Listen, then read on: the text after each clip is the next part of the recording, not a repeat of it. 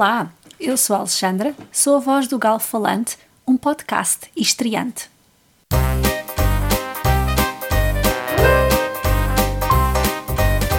Quando julgo ter feito uma descoberta tecnológica e anuncio com o entusiasmo de uma criança a enorme, a inédita, a incrível novidade, logo me apercebo de que não acompanhei o progresso.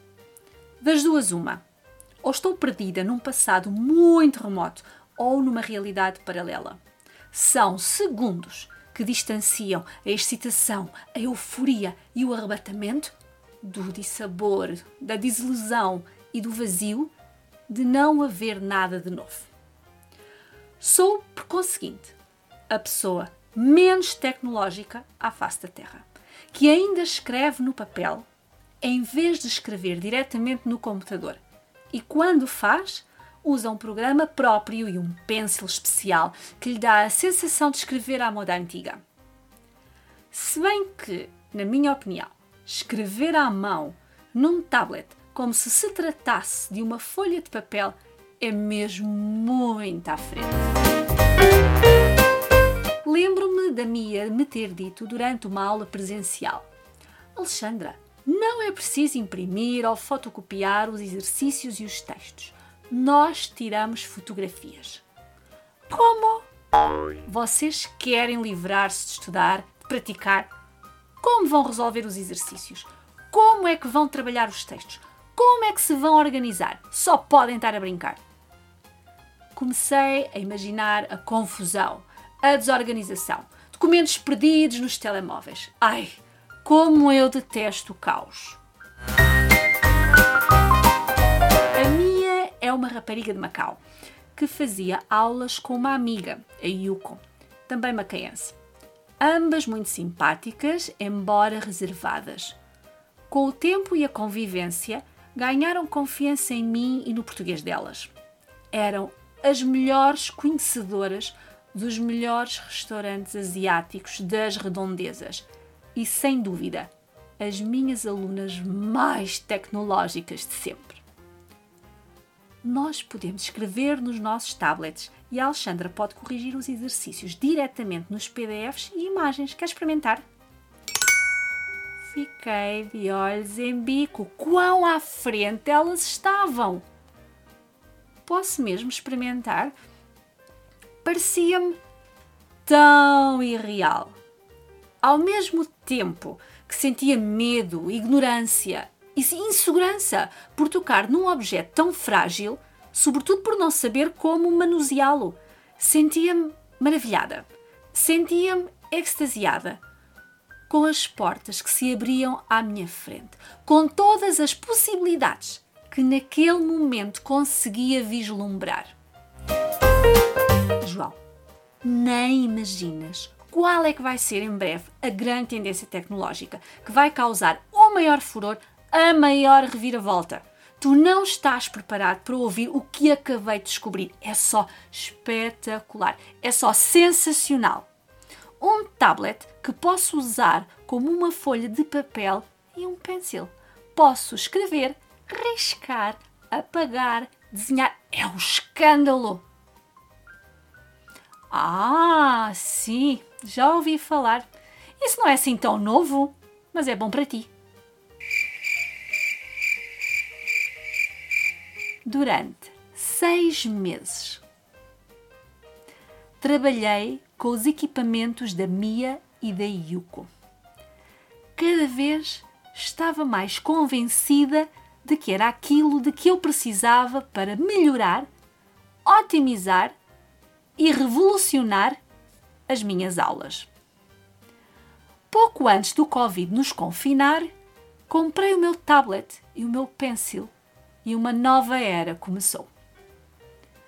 Nunca mais os meus alunos perderam os seus apontamentos. Nunca mais ousaram dizer que nunca tínhamos falado disto ou daquilo. Tudo está registado no meu tablet. Cada aluno tem a sua própria pasta e tudo é partilhado. Dois anos depois, continuo fascinada, quase enfeitiçada pelo meu gadget. Desculpem, pela minha engenhoca. Tal é o encantamento, o deslumbramento que a Alex, a minha única aluna americana, me disse alguns meses depois da minha aquisição. Gostava de me apaixonar por um homem como tu estás apaixonada pelo teu tablet, mesmo ao fim de tanto tempo.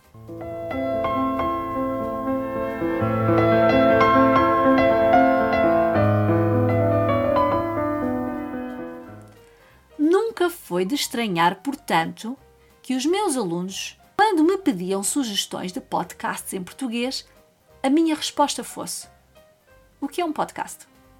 Que vergonha! Eu não sabia o que era um podcast. Apesar de todas as explicações detalhadas, continuei sem compreender o fenómeno dos podcasts.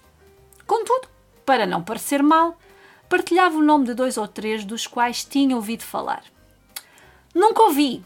Não sei se o conteúdo é interessante, mas os meus alunos ouvem e recomendam. Salvaguardei sempre o facto de desconhecer esse mundo. Se finalmente já o compreendo? Não. Claro que não. Adoro policiais.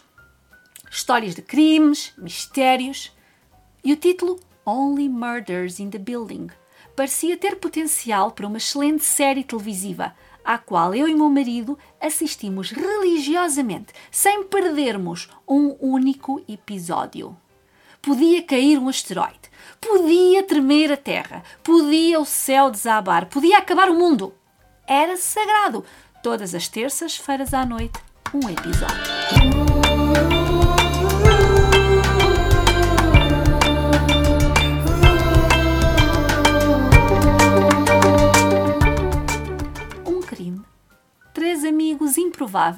E, claro, um podcast eram a base do argumento desta série tão viciante.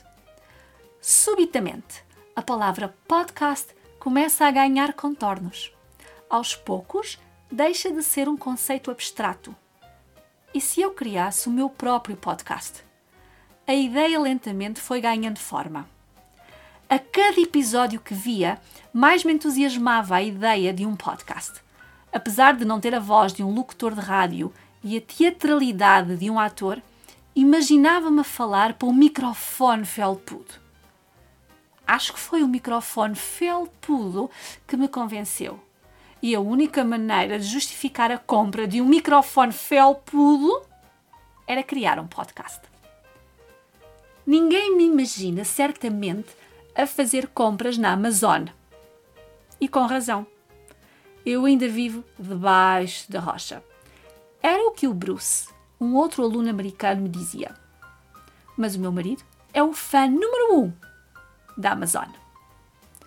Tudo é uma boa razão para umas comprinhas online. E depois as mulheres é que são consumistas. Fomos feitos um para o outro e nestas ocasiões é claro como a água.